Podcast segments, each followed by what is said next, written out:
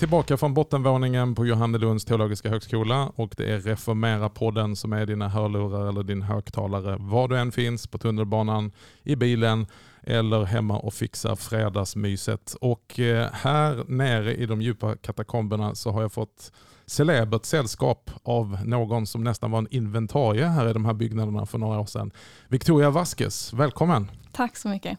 Du Victoria, eh, jag ska ge en formell presentation av dig och sen så ska du få ge en lite mer personlig. Men du är teolog och just nu doktorand vid Uppsala universitet.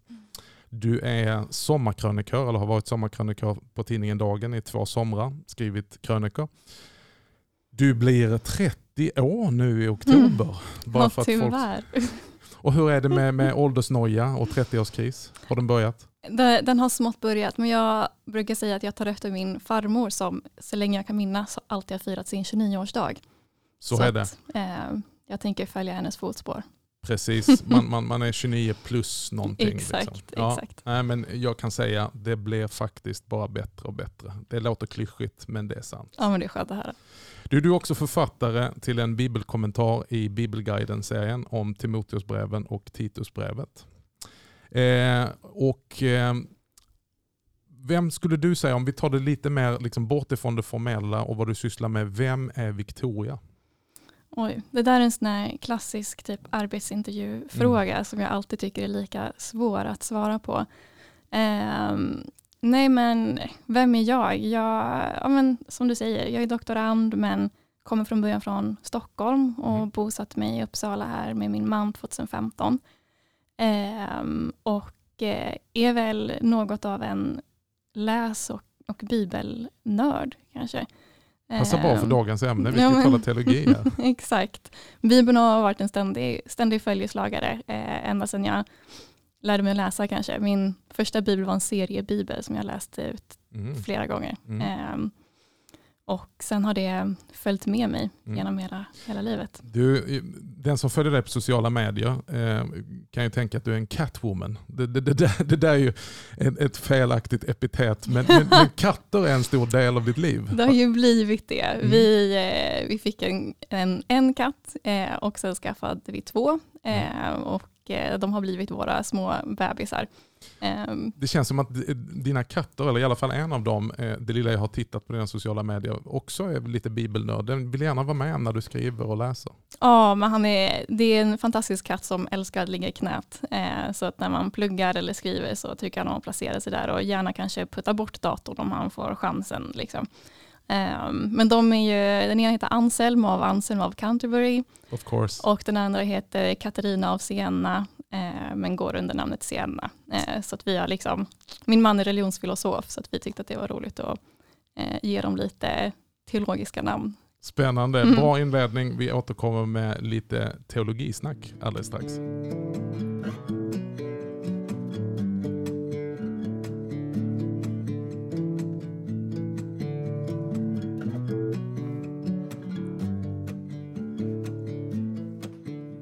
Victoria, som jag nämnde här i början så har du läst här på Johannelunds teologiska högskola. Mm. Och första gången eh, jag stötte på ditt namn och hörde talas om dig så var det en kandidatuppsats du hade gjort eh, som blev prisad och omtalad av väldigt många och säger att här har vi en ung kvinna som eh, är en mycket god teolog. Hur Oj. kom du in på det spåret att eh, läsa teologi? Du har ju redan sagt lite grann att du var bibelnörd by birth. Mm.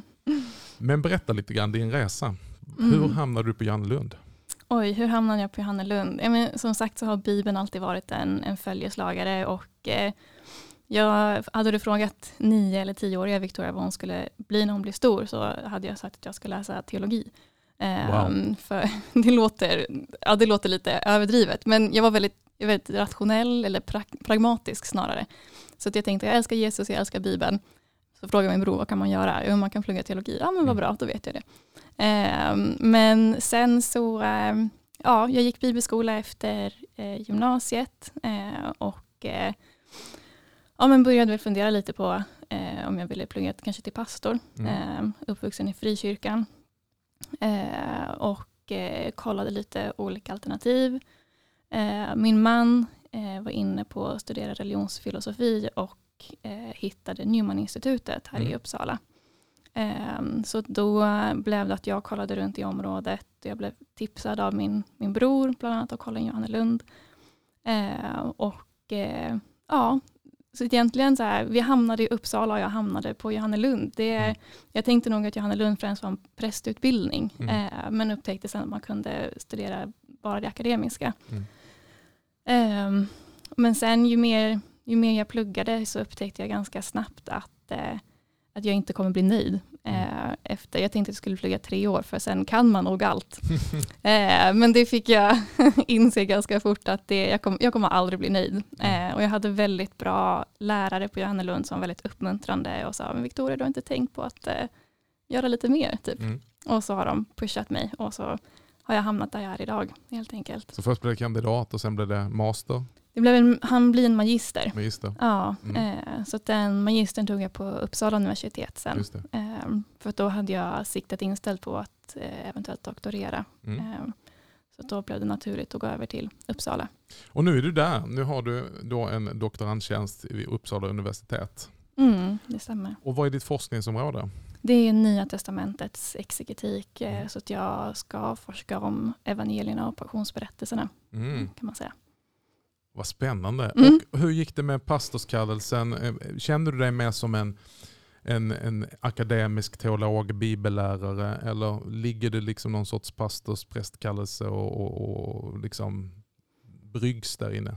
Jag, jag, känner mig mer som en akademiker, mm. eh, bibellärare. Det är nog där jag, eh, det vattnet jag trivs bäst att simma i. Men mm med det sagt så har jag alltid haft en dröm om att få de teologiska studierna bli eh, till nytta för Kristi kropp på något sätt, för kyrkan. Eh, jag har inte tänkt mig att sitta uppe i mitt akademiska torn hela mm. livet, även om det skulle vara väldigt bekvämt och skönt. Eh. Och det gör du redan med den äran skulle jag vilja säga. Därför så har vi talat om att få hit dig vid olika tillfällen. Du har ju varit med i andra poddar och inte minst dina krönikor så tänker jag att det här är så viktigt och säkert ett svar på bön utan att säga att det inte finns andra. Men en ung kvinna som inte är att eh, undervärdera som med teologisk skärpa tar sig an olika samtidsfenomen, om vi kallar det, eller ämnen i tiden och ger ett teologiskt tänkande kring det. Jag vill att vi ska komma in på det, för mm. det tycker jag verkligen du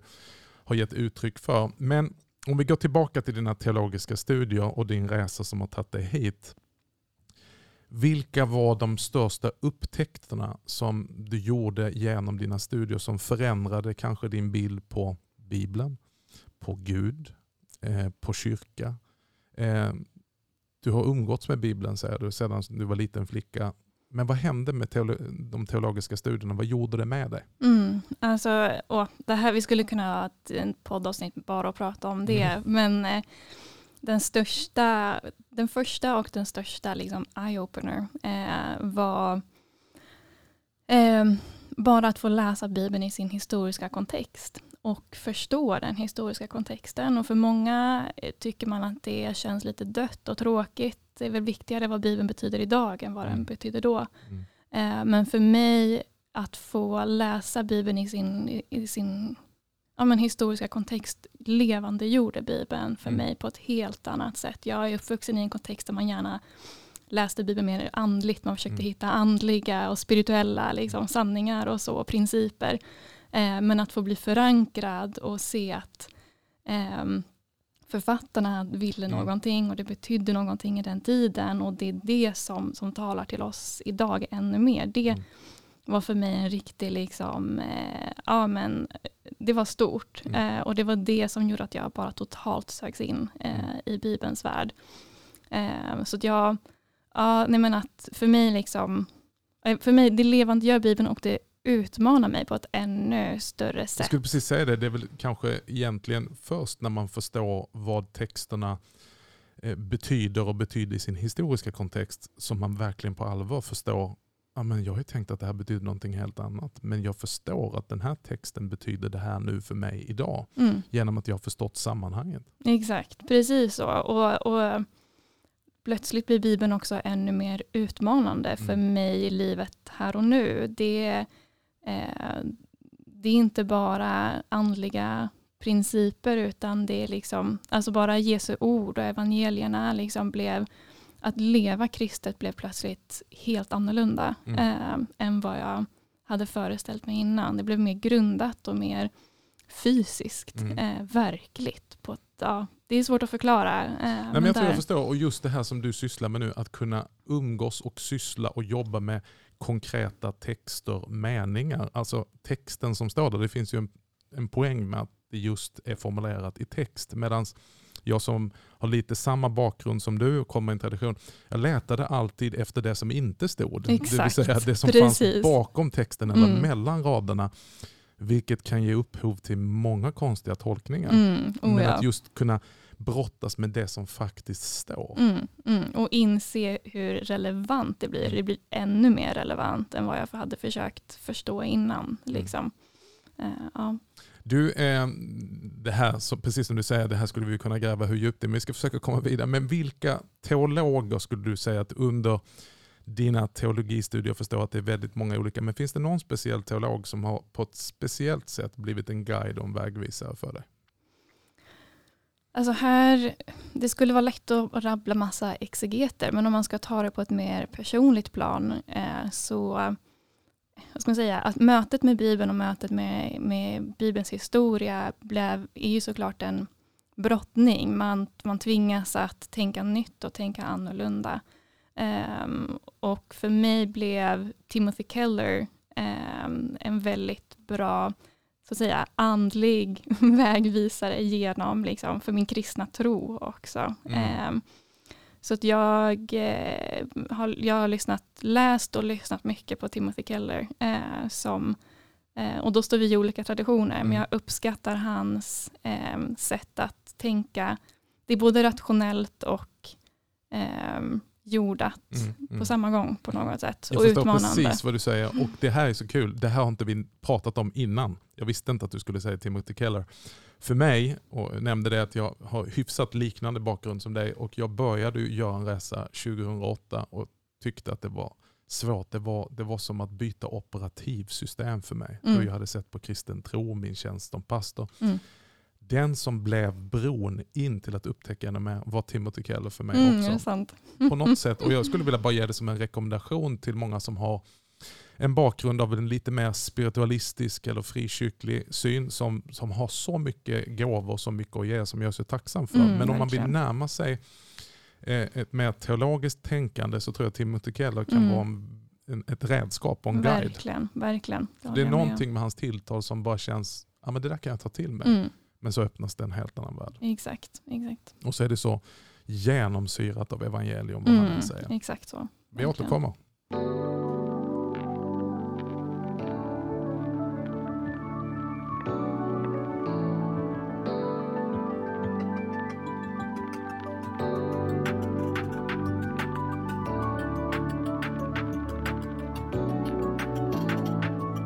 Jag sitter i studion idag med Victoria Vasquez och vi talar teologi. Det gör vi ju ofta i den här podden. Men eh, vi ska djupdyka lite just i teologi. Och Det är ett stort ord eh, som vi ska försöka bryta ner lite grann. Men om man säger så här Victoria, nu är du doktorand, sysslar med exegetik. Men vi kan väl vara överens om, och varför jag betonade att du är kvinna, 30 år, det är att i din generation och i mycket av samtiden så kan man ju få en känsla av att teologi inte står så där högt i kurs. Man talar om att ja, ja, men det där kan akademikerna syssla med, men jag har min tro och det räcker liksom med jag och Jesus och mitt hjärtas tro och så vidare. Vilket är, det finns en sanning i det. Men eh, stöter du på, eller hur skulle du vilja säga, eh, eh, att kristna idag lite grann har fjärmat sig från teologi och det blir lite mer som att vi eh, inte är beredda att reflektera kring, brottas med, gräva i eh, olika trosatser utan man vill nästan fördumma det till någon sorts kravlös barnatro? Det är en jättebra fråga. Jag vet inte om jag har tänkt på det på det sättet förut. Eh, för min upplevelse har snarare varit en generell skepticism kring, kring teologi. För i teologin förlorar man sin tro. Mm. Um, och, um, och därmed är det ett, ett hot i sig. Mm. Liksom. Eh, vilket såklart inte har varit min upplevelse eller erfarenhet. Eh, men visst, eh, jag tror att eh, akademin och man säga, van, den vanliga medelsvensson som går i kyrkan absolut är, eh, har, har, blivit skilda på, mm. på ett annat sätt. Eh, och Det är lätt att man som, som en teolog fastnar i sitt, eh, som jag nämnde, sitt teologtorn liksom, mm. Eh, mm. och skriver för sina närmaste beundrare mm. liksom, på sitt teologspråk. Eh, och här tänker jag att, att pastorer och präster egentligen har ett oerhört, eh, eh, ja men ändå ett visst ansvar. Mm. Om man återigen kopplar till Timothy Keller så har han varit otroligt bra på att, på att förklara akademi, teologi på ett lättillgängligt men inte fördummande sätt. Um, och det här tror jag är ett samhälle som är sekulariserat där den kristna berättelsen inte genomsyrar samhället på samma sätt som det gjorde mm. för hundra år sedan eh, så behöver man eh, lära sig att, att tänka mer teologiskt kring, kring sin samtid eh, på ett sätt som alltså inte lägger svaren i munnen på mm. människor mm. Mm. utan hjälper oss att tänka och reflektera mer brett. Liksom. Um, ja. Nej, för jag, jag, jag, har ibland stött på det här att man, man premierar liv över lära. Alltså, mm. Det är egentligen oxymoron, för du, du, du kan inte sära på den lära och de ord som den helige ande har ingivit och som skänker liv. Guds ord är levande och verksamt. Men, men jag förstår vad man menar när man talar om att ja, det är viktigare att ha ett kristet liv än att ha massa kunskap. Mm. Och då har man den här kritiken mot akademiker eh, och teologistuderande att ja, men det är bara massa kunskap och bokstaven döda säger man på tal om att tolka bibelord ur sitt sammanhang. Mm. Eh, eh, vad, vad, ja, nej men där, precis. Mm. Alltså, och det, det, när du säger det så så, kan, så förstår jag det bättre. Eh, och jag, jag, tänker att det är lite som om jag skulle eh, gå på dejt med min man, eh, eller innan vi, när vi dejtade. Mm. Eh, och han började berätta saker om sig själv och liksom ville att jag skulle lära känna honom. Och säga, Nej men du det där är inte så viktigt. Det räcker väl att vi umgås och bara ser och liksom har det gott tillsammans. Mm. mm. Eh, det går inte ihop. Eh, utan jag, för att jag behöver ju lära känna honom, behöver veta vem han är, var mm. han kommer ifrån, vad han drömmer om, vad han vill. Eh, och det är sånt som, som man får genom att, att studera någon. Att mm. dejta någon eller att lära känna en person är att studera den personen, att lägga saker på minnet. Och det är det som gör relationen levande. Mm. Uh, och för mig, det är teologi för mig. Mm. Uh, jag kan, alltså, ja, jag vet inte, det, det går inte att känna någon utan att veta något. Um, jag fick höra en bra bild en gång eh, när jag själv fanns på den andra sidan och liksom brottades med det här. Eh, och det var någon som tog en bild av ett isberg, den här klassiska bilden som alla har sett på någon powerpoint. Att 90% av isberget det ser vi aldrig, det är under ytan. Mm. Men det är väldigt väsentligt, det är det som gör isberget eh, starkt, stort och farligt för skepp som kör in i det. Mm. För vi ser bara 10% som är över ytan. Och då sa den här teologen till mig alltså att problemet med teologer som gör fel, det är att man tar 100% av det här kunskapsberget och har det över ytan och vill briljera med sin kunskap, vilket bara Ja, det, det, det, är inte som är tanken, utan mm. tanken är att du har lärt dig att tänka teologiskt. Men i dina predikningar eller vad du nu gör för någonting så är det kanske bara de här 10 procenten som syns. Mm. Men de bygger på de här, den här underbyggda kunskapen Exakt. som finns. Det finns en teologisk grund som hjälper dig att tänka och tala teologiskt. Mm, mm. Nej, men verkligen, det är en jättebra bild. Mm.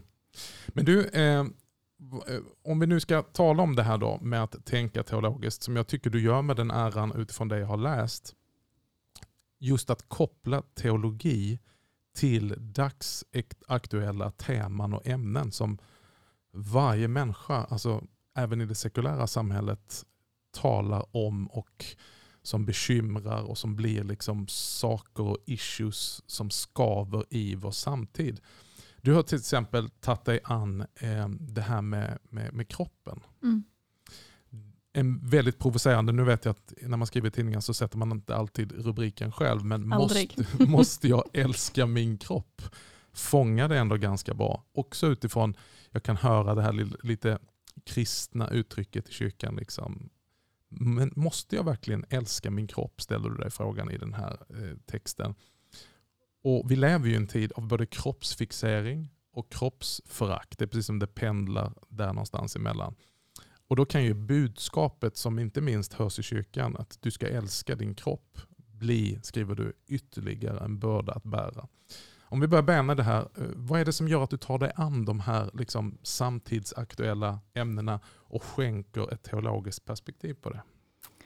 Oj, alltså, jag tror jag egentligen har haft ambitionen, att, eller ambitioner, men eh, jag har tänkt mig mer vad ser jag i kyrkan än vad jag ser i samhället i stort. Mm. Eh, kanske mer vara, vara en röst in i strömningar som jag ser i när man har sina tentakler ute så att säga. Eh, och här vill jag, jag har väl en önskan om att få bidra med, med något perspektiv som, som saknas eh, och reflektera kring floskler eller saker mm. som man bara säger och slänger ut sig utan kanske egentligen veta vad det innebär eller vad, vad de sakerna är, eh, beror på eller, mm. eller så. Så kroppen är ju det är ju någonting, alltså vi har samhällets kroppspositivism och man ser hur det också, och det i sig är något gott. Alltså det är mm. klart att vi inte ska förakta våra kroppar, Gud har gett oss en kropp. Eh, men andra sidan av myntet är att det blir en avgud som jag eh, på något sätt ska liksom tillbe mer eller mindre.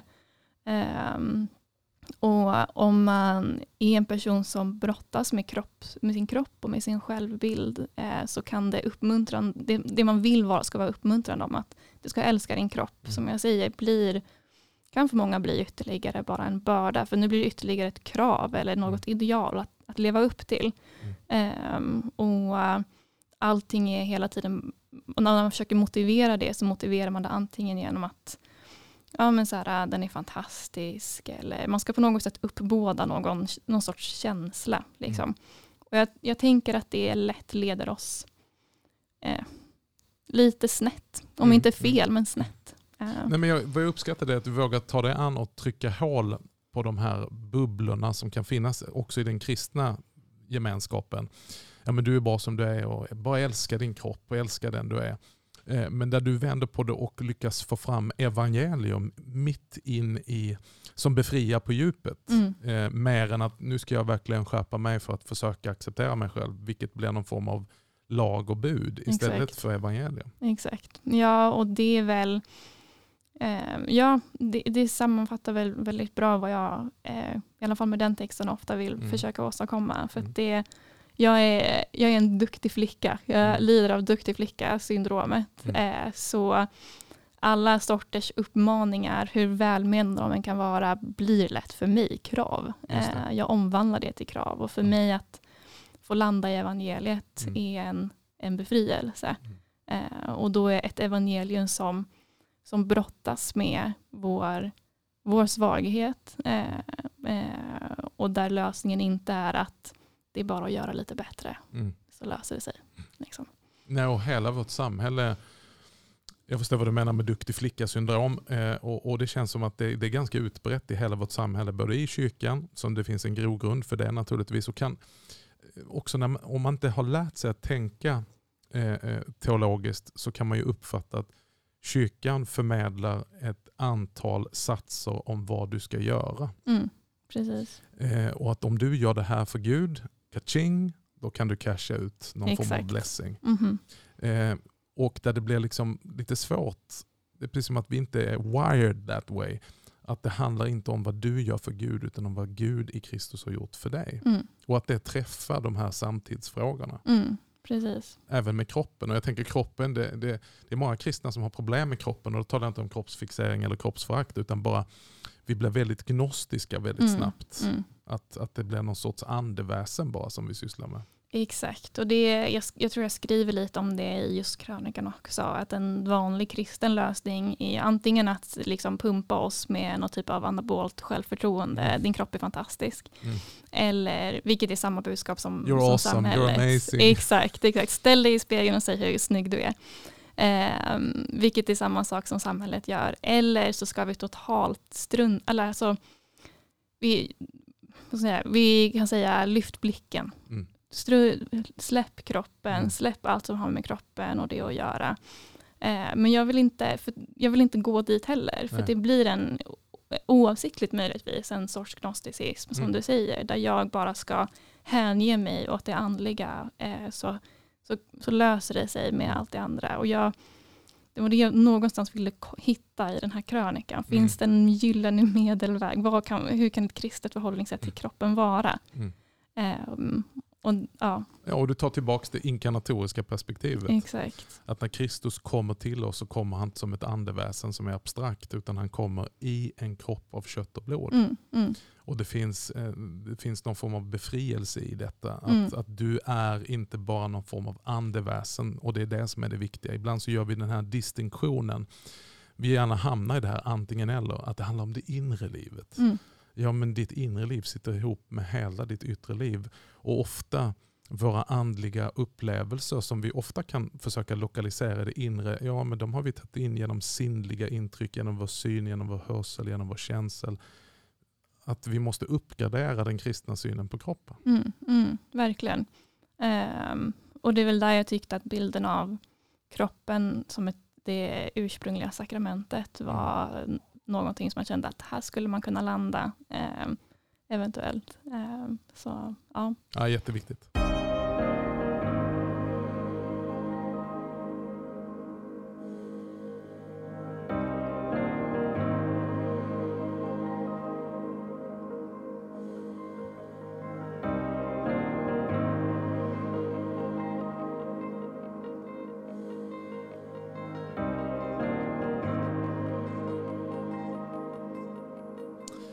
Victoria, det är ju otroligt mycket eh, här att gräva i och eh, tiden går snabbt här. Snart är vår tid slut och vi har bara precis hunnit börja.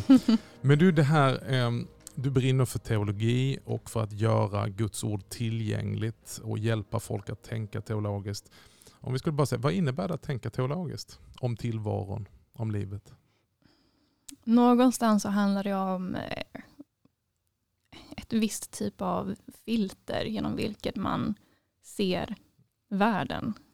Um, och um, Då tänker inte jag tänka teologiskt där att här har vi ett, en uppsättning kristna åsikter och det ska vi hamra, mm. de spikarna ska vi hamra på i allt som dyker upp, mm. utan det handlar om en djupare sätt, typ av, av reflektion, alltså analysera och fråga sig Eh, inte bara vad hittar jag proof-text i Bibeln, mm. liksom, utan hur tar jag hela Bibelns vittnesbörd på, på ett allvar, på ett sätt som kastar ljus på, eh, på vår samtid mm. och, och, de frågorna som dyker upp på, på ett annat sätt. Mm. Liksom. Vad, är, vad är en annan ingångsvinkel? Vart man, ofta så kör man ju fast i olika, eh, i olika frågor och då mm. tänker jag att det teologiska kan komma och runda lite um, och komma med ett annat sätt att tänka utan att säga att så här tycker vi och så ni tycker fel. För då gör man bara som alla andra. Mm. Liksom. Ge fler perspektiv på tillvaron och fler tolkningsnycklar. Ja, eh, precis. Men på ett sätt som är, är grundat i, i Bibeln men också den kyrkliga traditionen. Alltså mm. den kyrkliga traditionen har ju en 2000 år av att reflektera teologiskt mm. eh, och filosofiskt. Mm. Eh, det är viktigt att också vara grundad filosofiskt och kunna mm. formulera sig och, och, ha en analysförmåga på ett, eh, ja, på ett annat sätt. Mm. Ska säga. Så att tänka teologiskt, det handlar inte bara om att rabbla och citera massa lösryckta bibelverser, utan det handlar också om att tänka tillsammans med kyrkan och kyrkan genom historien. Ja, tänka tillsammans med kyrkan, eh, Ja, verkligen. Jag håller helt med. Det är det jag tänker. Ett annat ämne som du har tagit upp som också är en sån här som ligger lite i tiden, inte minst i kristna sammanhang och kanske i den unga vuxna generationen. Eh, det är ju tvivel som leder till dekonstruktion, det vill säga att man, man plockar isär sin tro. Och Det kan vara att livet kommer ikapp en. Man gör erfarenhet att livet var inte så enkelt som man fick höra på söndagsskolan eller kanske fick intrycket av i, i, i en viss kyrklig kontext. Eh, Gud eh, mötte inte mina förväntningar. Mm. Eh, han visade sig vara någon annan och eh, tvivlet övermannar en och det leder ofta till, men det kan också vara teologiska studier som vi är inne på. Mm. Mm. Att man börjar möta en annan bild av Gud när man ska närma sig Gud som inte stämmer med ens förutfattade meningar. Mm. Och så går det sönder. Det här har du också skrivit om. Mm, ja, precis. Ehm, jag är ju uppvuxen i en tradition där tvivel är det största hotet. Mm. Ehm, Det är från djävulen. ja, exakt. Och som jag skriver i, den krönikan så tänker jag att tvivel är en indikation på att vi tar vår tro på allvar och dess implikationer. Ehm, och därmed bör tvivel vara en, en del av och nästan en återkommande del av Mm. vårt liv. För att livet är inte statiskt, livet förändras. Eh, och vi ja, men, möter Gud på, på andra sätt. Och särskilt när man studerar Bibeln och man går in i teologiska studier, kommer man från en, ett sammanhang där man har haft ett väldigt snävt sätt att förhålla sig till Bibeln, eh, så blir det eh, för många eh, jättesvårt eh, att eh, tänka nytt och tänka om och hur, vad säger det här om det jag tidigare kom ifrån och så. Ehm, så um, ja, Och det, det är ju lätt att man, man, man hamnar, du tar upp det också i din krönika om just tvivel, att man hamnar i den här det är ingen som skulle vilja säga det för det är inte så klädsamt att säga att jag tänker svartvitt. Även om det kan höjas i vissa sammanhang. Men att just att det, det, det utbreder sig nyanser. Där mm, det inte behöver vara antingen eller utan Mm. att Gud förblir större genom att mm, det här tvivlet leder faktiskt fram till att jag ser en större bild. ja. Och just den formuleringen, alltså hade 15-åriga Victoria hade tyckt att det lät helt knäppt. Ja. Ehm, Gud, Gud var på ett särskilt sätt. Mm. Eh, och att säga att Gud plötsligt blev större eller annorlunda, det var lite liberalt. Mm. eller Ja. liksom det var ett hot. Mm. Eh, men, men när jag säger de orden nu så betyder det något helt annat än vad jag trodde att det betydde när jag var Mm. 15. Gud har, har blivit större, djupare. Han är inte exakt så som jag trodde Mm. att, att han skulle vara. Eh, men han har blivit bättre. Ja. Och detta säger du ändå med att du idag är så mycket mer grundad i skriften än Mm. vad kanske 15-åriga Victoria var. Mm, exakt. Så att, att vara grundad i skriften handlar inte bara om att man blir enögt svartvit utan tvärtom att man, lite som du sa också när du började dina teologistudier som jag håller med om att ju mer man lär sig ju mer inser jag att jag inte vet. Att det Exakt finns mer så. att lära sig. Precis. Det är som att man, man närmar sig en horisont och ju närmare horisonten du kommer desto bredare blir den. Mm. Eh, när du stod längre bort så var det en prick. Mm. Eh, men ju närmare du kommer så, så blir det bara större och större. Mm. Eh, och det, det är precis så det är för mig.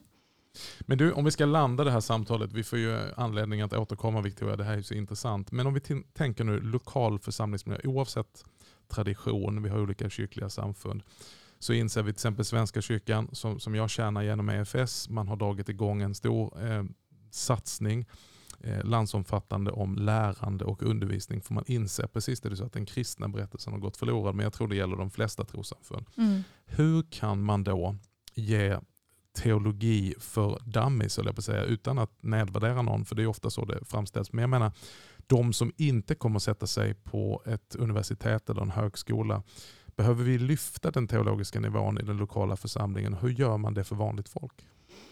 Men lite som jag nämnde innan så tror jag ju att, att pastorer och präster och församlingsledare har ett, ett stort ansvar här. Man kan inte förutsätta samma typ av grundkunskap som man har gjort förut. Ehm, så här tror jag på att man behöver verkligen lära sig att tänka teologiskt Mm. ehm, på ett annat sätt. Sen tycker jag att ehm, det finns så otroligt mycket bra resurser idag Mm. att ta eh, användning av och utnyttja.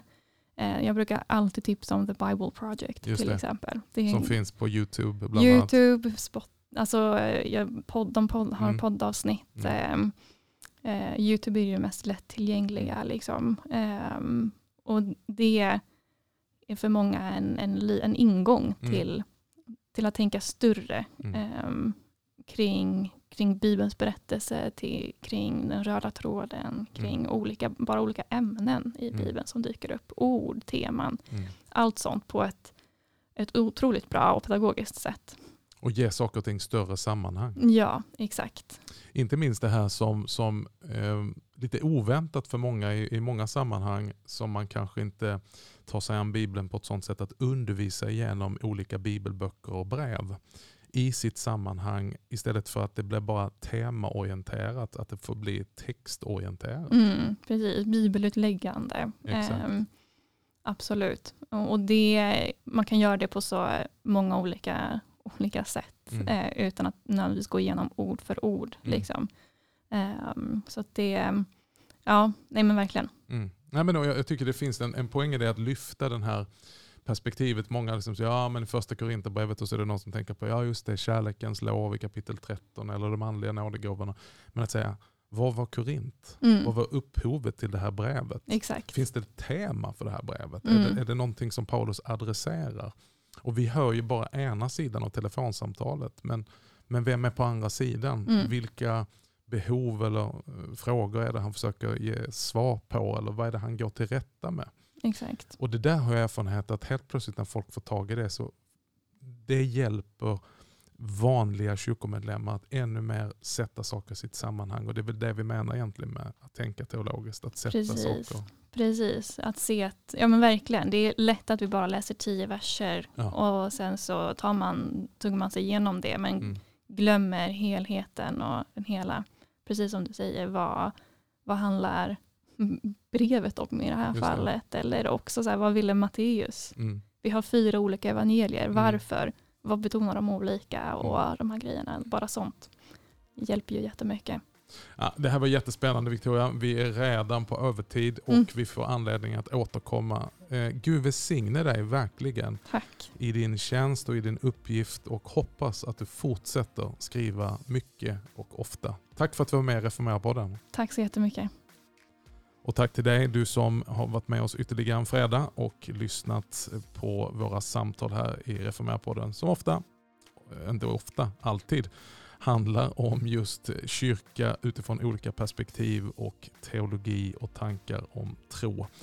Eh, hoppas du, eh, vi har väckt din hunger och längtan efter att kanske ta fram Bibeln här nu när du sitter innan fredagsmyset ska dukas fram och eh, ta dig an. Och då skulle jag vilja rekommendera dig, ta ett litet brev i Nya Testamentet och istället för bara dra ut en vers, försök läsa det i sitt sammanhang i sin helhet och eh, det kan ge en längtan efter att ännu mer tränga in och förstå bakgrund, det historiska sammanhanget, det kulturella, kulturella sammanhanget. Vi återkommer alldeles strax om en vecka med ytterligare ett avsnitt. Tills dess, Guds rika välsignelse.